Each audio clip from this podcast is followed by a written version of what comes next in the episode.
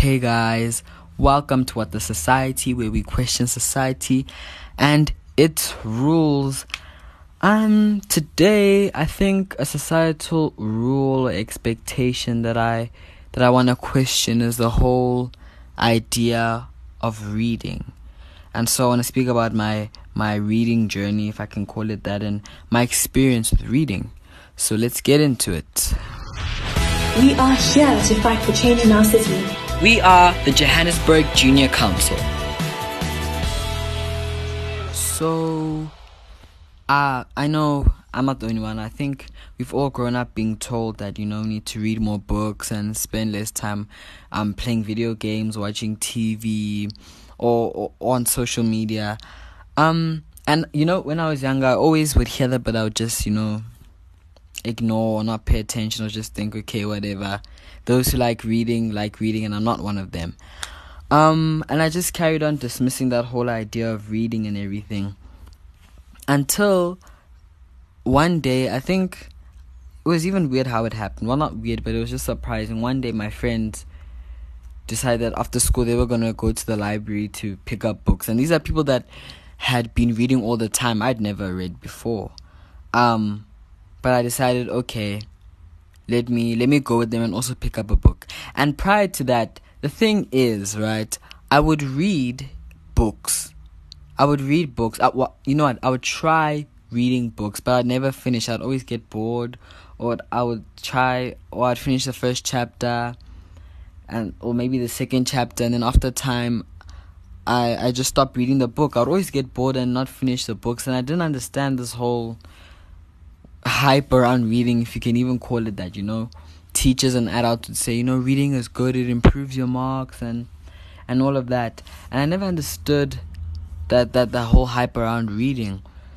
But anyway, I just thought, let me pick out a book, and one of my friends suggests that I read The Help, right? And The Help is basically a book about the lives of African American women in the 60s in the South, who worked as domestic workers in white women's houses, and how they developed relationships with the white women's children, how they basically raised white women's children.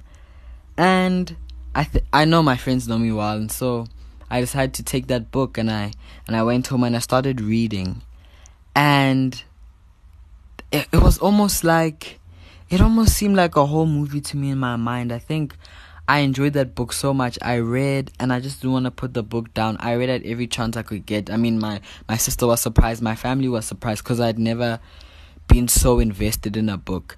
And personally, I'm someone who I love watching TV. I love TV. I love watching TV. I love watching series. I love watching movies. I really do have a passion for television. But for some reason, I really enjoyed that book. I think I realized that I enjoy topics that relate to humanity, or topics that relate to social topics and humanitarian issues and all of those things. I think I realized through that I really enjoyed reading that book. And it got me thinking, and this was only in grade 10, it got me thinking that for the longest time, since up to grade 10, I had never finished a whole book in my life, unless it was for said working class. But for some reason, why did I finish that book, And that got me thinking, and I realized that it's because it's almost like I found my match, my book match. I realized that it's almost like I found the book that was for me, the book that I would enjoy. And I think that, well, I want to encourage other people, or especially younger people that are also being told to read. Reading is good, although I don't think I've seen an effect in my life. I think,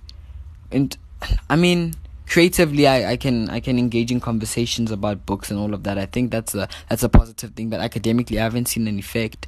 But reading is good, and I think don't be discouraged if you haven't finished a book in your life. Don't be discouraged if you found books boring. I would encourage you to take time to find the book. Take time to find, or So ask yourself what you want to read about, and take your time, because once you find that book, I bet you won't put it down. Once you find the right book for you, and some people might want to read books about finance, some people might want to read political books, some people might want to read non-fiction, fiction, but I found that I really enjoy fiction books, especially ones about the black experience.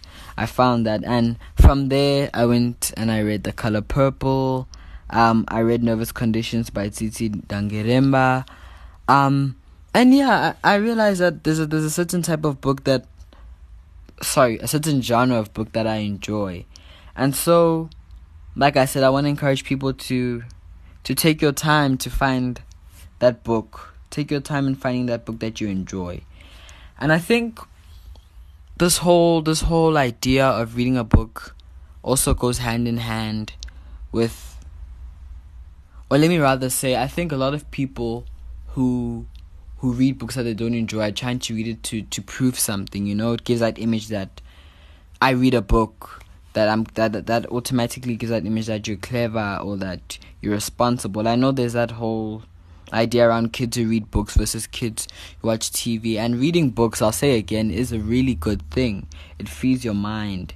But I think an important thing to remember is to not chase that whole clever look. Don't chase that look. Be authentically yourself while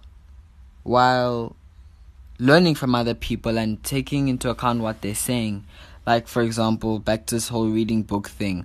I would sleep it off or ignore the fact that people say reading books is good, but eventually I had to learn to listen to what other people said. And I found that I enjoy reading books.